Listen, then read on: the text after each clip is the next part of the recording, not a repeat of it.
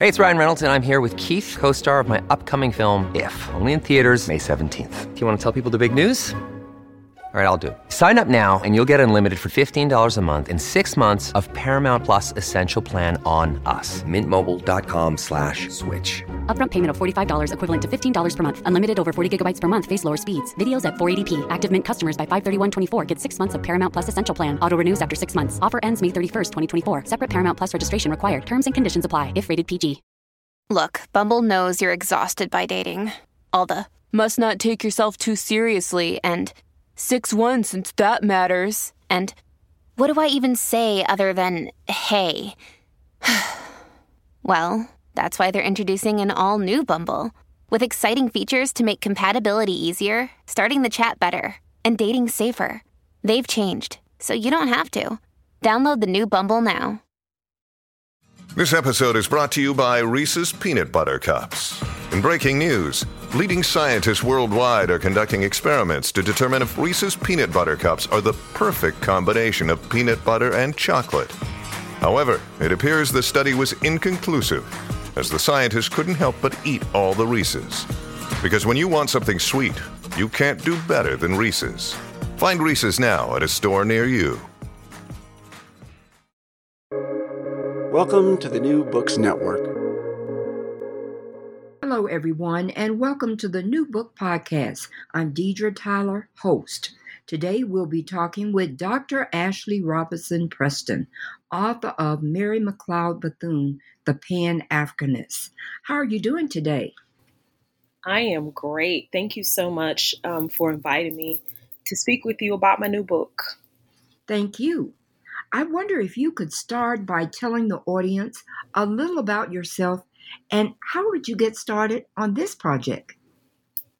Yes, I am an assistant professor of history at Howard University, a proud 2013 graduate of Howard, graduated with my PhD from there. And I have been back at HU for two years. And this book project is actually my fourth book uh, but my first with an academic press. Um, a lot of my research has been focused on Mrs. Bethune. Um, my first book, Mary McLeod Bethune in Florida, um, Bringing Social Justice to the Sunshine State, looks at her work throughout the state, the establishment of her school, and her work with women and establishing an all black beach. And so um, this project is one that I started around 2010 um, when I was still at Howard. And it has really come full circle um, as I was a student at Howard working on this as a dissertation. Um, but thereafter, or actually during that time, I was also working at the Mary McLeod Bethune Council House in DC um, working in the National Archives for Black Women's History, which was on located on the site right behind her house, and it was a great experience to just work in, you know, in her home, working with researchers who were coming to learn more about her life and the women who she worked with, the National Council of Negro Women. And thereafter, I worked at Bethune Cookman running Mrs. Bethune's home in Daytona Beach, Florida, the Mary McLeod Bethune Foundation. I was the director there for five years. So this project is not something that, you know, has come overnight. It has really been something I've been working on for years. And also I've met many people who I knew who or who I, I, I who knew Mrs. Bethune. So that has been amazing to kind of take all of those things into account and visiting all of the different archives and finding her story within them. And so this is something I've been working on, and I'm really excited uh, for everyone to see her not only as a national figure, but an international figure now. Now, can you tell the audience what is meant by the term Pan Africanist? Use that in the title. Yes, so I I start my introduction um, with talking about and really defining Pan Africanism. Um, and I wanted to be very clear on that. Even in the title, I wanted people to focus on Pan Africanism and Mrs. Bethune and making that connection between the two. Um, and in the book, I define Pan Africanism using um, Esedebe's text Pan Africanism, and it and it, I quote: Pan Africanism is a political and cultural phenomenon which regards Africa, Africans, and African descendants abroad as a unit. It seeks to regenerate and unify Africa and promote a feeling of oneness among the people of the African world. Um, it talks also about having African pride, pride in African values. And so we see this with Mrs. Bethune stressing that she's African. She talks about her heritage. Um, my original title that I wanted to use was focused on her quote, The drums of Africa still beat in my heart. And so when we look at this quote, um, she's really saying, I'm not there. I'm not physically there in Africa, but there's a piece of Africa that is in my heart that I am carrying with me. And we see this throughout the book this strong love for people of African descent and the continent. And really, she does see Africans um, abroad and on the continent as a unit. The African diaspora for her is one. And she talks about how people of African descent have to have to understand each other's issues. Um, she makes it a point in her writings when she travels to Haiti, when she travels to Liberia, when she travels to Cuba, she brings all of those things back as she is a, a columnist in the Chicago Defender and the Pittsburgh Courier. She is enlightening people on the issues that are going on with people of African descent in the places in which she travels. So she sees herself as a link between Africans. She also works to unite African people particularly um, through her work with NCNW.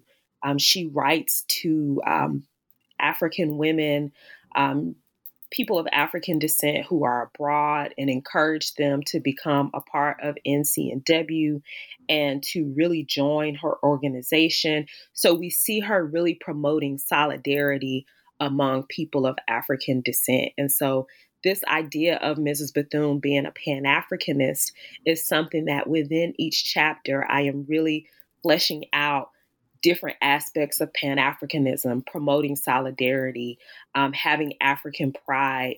I'm, pro- I'm talking about those in each chapter and really pinpointing um, how this is uh, implemented throughout Mrs. Bethune's work.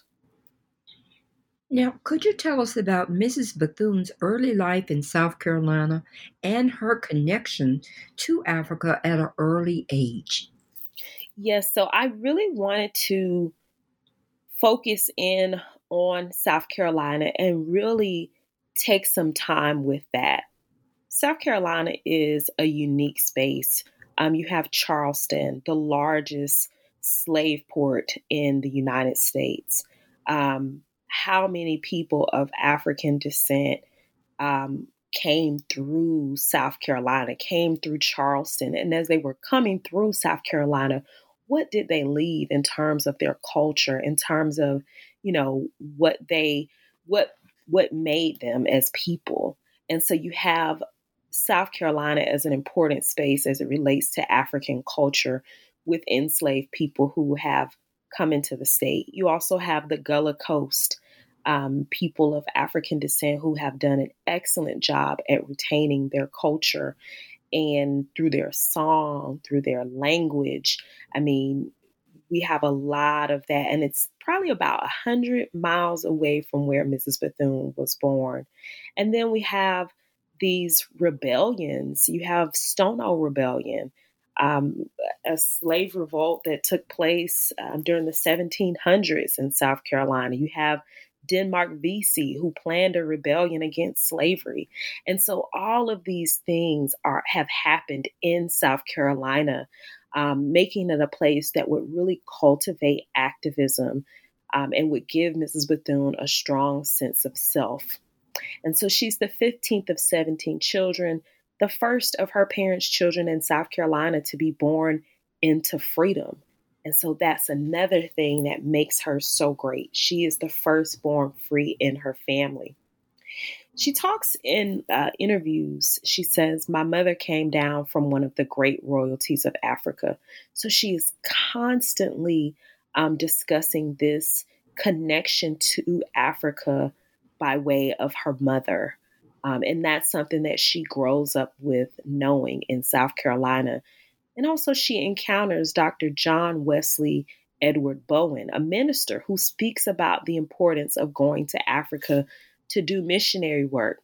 So, these are two significant aspects of Africa really being brought into her world in this small town of Mayesville, South Carolina, where she grows up. She encounters her mother, who is telling her about being from one of the great royalties of Africa. And she also encounters a minister who shows her the importance of going back to the continent. And so her early life was filled with conversations about another world about being a descendant of this great place called Africa. Black history. What did Mrs. Bethune believe concerning the Black history stories?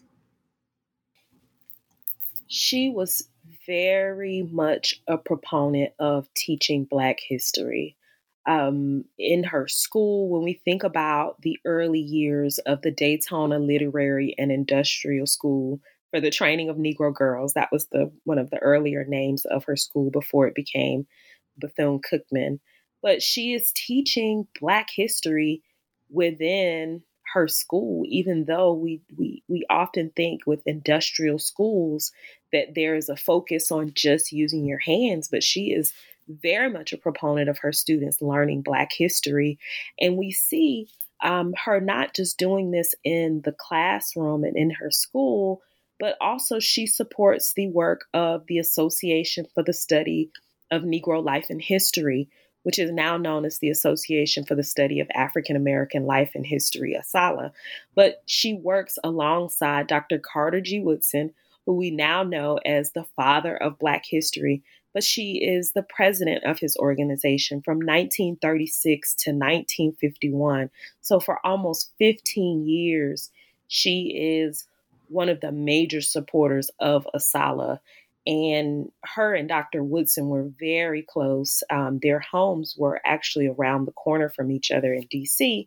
And I've gotten a chance to listen to some of the transcripts um, of transcripts of interviews of people who knew Dr. Woodson, and they talked about seeing Mrs. Bethune and how she was one of the only people that could call him by his first name. So she is a proponent of Black history, a major supporter of ASALH. And in fact, in 1937, Dr. Woodson creates the Black History Bulletin, really at the urging of Mrs. Bethune, um, who encourages him to create a publication that would really serve the needs of um, general readers and teachers. And so the Black History Bulletin um, which started as the Negro History Bulletin, was really an idea that Mrs. Bethune came up with for the association. National Council of Negro Women, December 5th, 1935. Women were involved in male led organizations, and there was the Great Depression. How did she get women to join?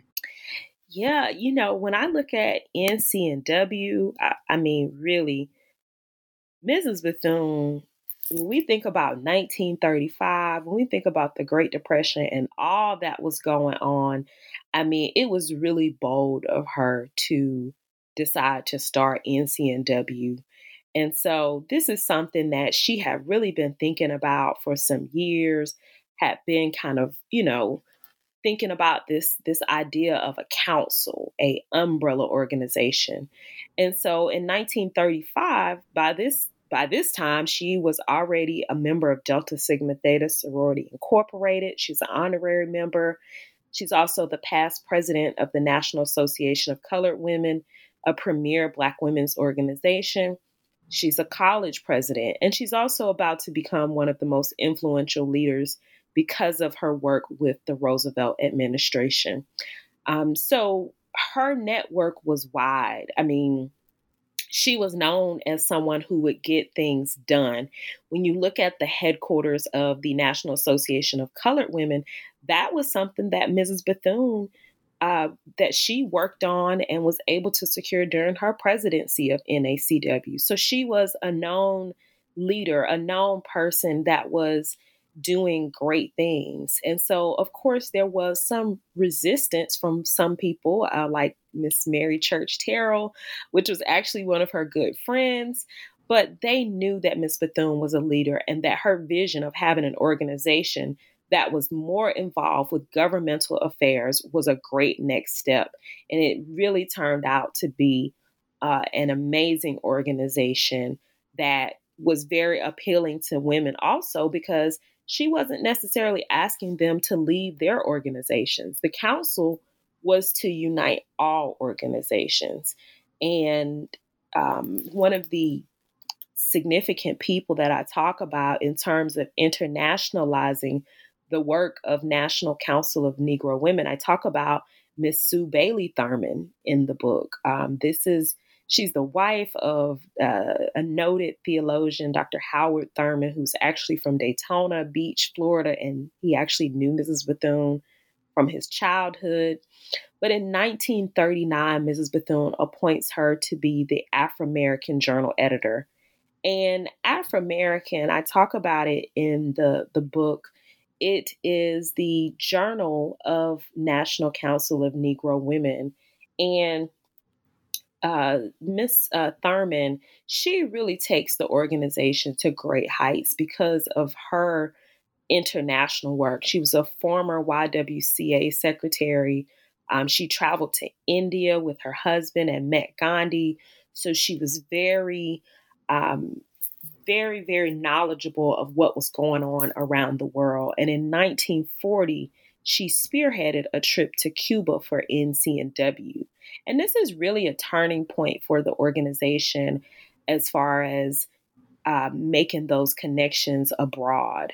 Mrs. Bethune, by this point, she had traveled, but the organization in NCNW as a group um, this was one of the first times that they're going out of the country. And so they met with the Women's Cultural Association, which was an Afro Cuban feminist organization, and they were able to have conversations about the plight of Afro Cubans. They were also able to share their experiences as Black women and to really talk about, you know, what is going on? How do we unite? How do we help each other?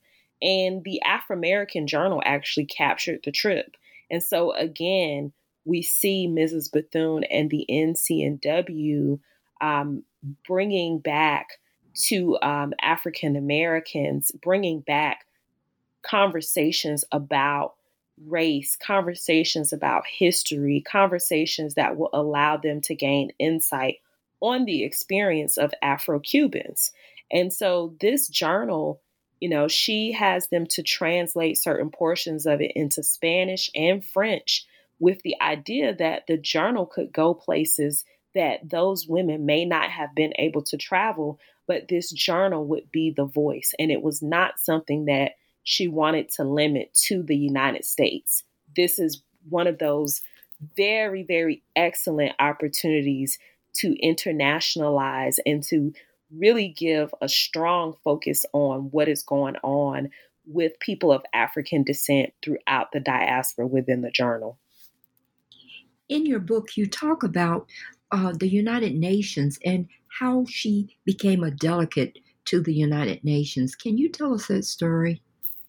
Yeah, so eh, she was a part of the NAACP delegation alongside Walter White and W.E.B. Du Bois in 1945 when she attended the founding of the United Nations. And so she had been a member of the NAACP. She had been a Spingarn Award member uh, winner, and she served on the board of directors.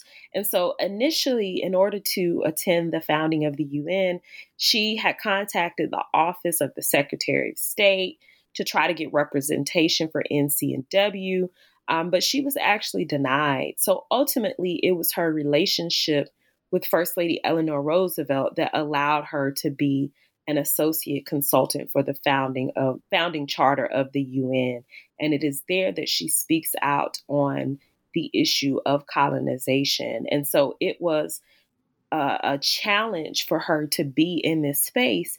But for Mrs. Bethune, she understood that if there was an opportunity for African Americans to share their knowledge, to share where they stood, to speak up for justice on the international stage, she knew that she needed to be there and she pressed her way and was able to be in San Francisco.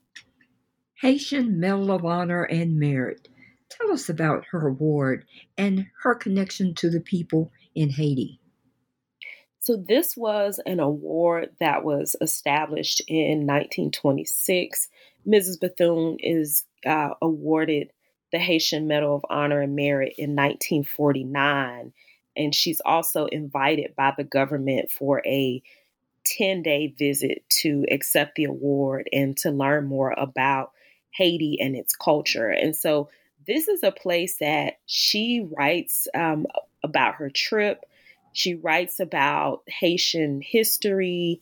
Um, she tries to to really give people uh, an inside look in regards to her trip to Haiti. And she is just so impressed with Haitian people once she goes to the country. I mean, I think what she was most impressed with was just seeing Haitian people, just seeing African people, people of African descent in charge, in leadership. I mean, it was, you know, seeing a black president, seeing, you know, them running all of the different levels of their government. I mean, that was just amazing for her. And she talks very highly about the trip to Haiti once she returns. And in her column in the Chicago Defender, she actually challenges African Americans to go to Haiti and also to learn more about the culture and about its people. So, again, we see her trying to really promote solidarity between African Americans and Haitians. And also on her trip, she is not there just to accept an award. I mean, she's visiting orphanages. She is really trying to see, you know, what are some things that need to be done and how can she help? So upon returning, she also uh, challenges NCNW to partner with her to raise money to um, help with this uh, orphanage in Haiti. So it was a very transformative trip for her, and she really enjoyed uh, visiting Haiti, learning more about it, and she also met with many women who were there. Again, she sees herself as a link between people of African descent and encourages those women to to join her also as NCNW members. Now, what was Mrs. Bethune doing the day she passed away? So I talk about this in my first book, Mary McLeod Bethune in Florida, Bringing Social Justice to the Sunshine State. Interestingly enough, when I was in Daytona, I met many people who knew Mrs. Bethune. And one of the people that I met was her last secretary, Miss Senorita Locklear. And she has to be about 96 96, 95 by now. But she told me about being her secretary, how they would pray and do a devotional every morning, and how that was how they always started the day. And she talked about how on the last day that she was alive, she asked, she had three requests. One of those requests was that she wanted to read over her will. She had a new will that had been written up and she wanted to read over it. I think she said she wanted to sign it, but she never got a chance to sign it. She also wanted to read back over the book that she was working on with Rackham Holt, um, an author that was doing a biography on Mrs. Bethune. And she said, I've read all the chapters individually, but I want to read, I want you to read them out to me um, all together today and it it was something that she had not requested before. And so those are two of the three requests um, that Mrs. Bethune made on her last day that she was alive. And I'll let you all list, read the book to hear the third request.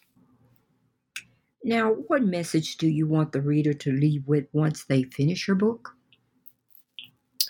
I hope that people will really begin to see the real importance of Mrs. Bethune's activism um, and her leadership, not just here in the United States, but around the world. I mean, she was so ahead of her time. She was someone that was thinking about the generations that were coming behind her. And I just don't know that we have given her her just um, due. Uh, when we think about people who are being named on Black History Month, when we think about Dr. King, Mrs. Parks, um, Miss Harriet Tubman, uh, all of those different people, she should always be in that list. And not just for her work here, but her work abroad. I mean, her work with presidents in Haiti, her work with the president of uh, Liberia. I mean, she is someone that we have to learn more about her life and we have to recognize her and take her out of the box as being someone who did one thing because she did so many great things. And at the end of the day, she really just wanted to unite people of African descent. She wanted to promote pride in Africa and she wanted people to just see the positives about the diaspora and to learn more about the plight of people of African descent and to see, you know, how we solve these issues. And so she was she was concerned not just about people of, of African descent in the United States, but everywhere. And we see this within her work, within her travels and her writings. Again, we want to thank you for being on the podcast. And we have been talking with Dr. Ashley Robertson Preston, the author of Mary McLeod Bethune, the Pan Africanist. Thank you. Thank you.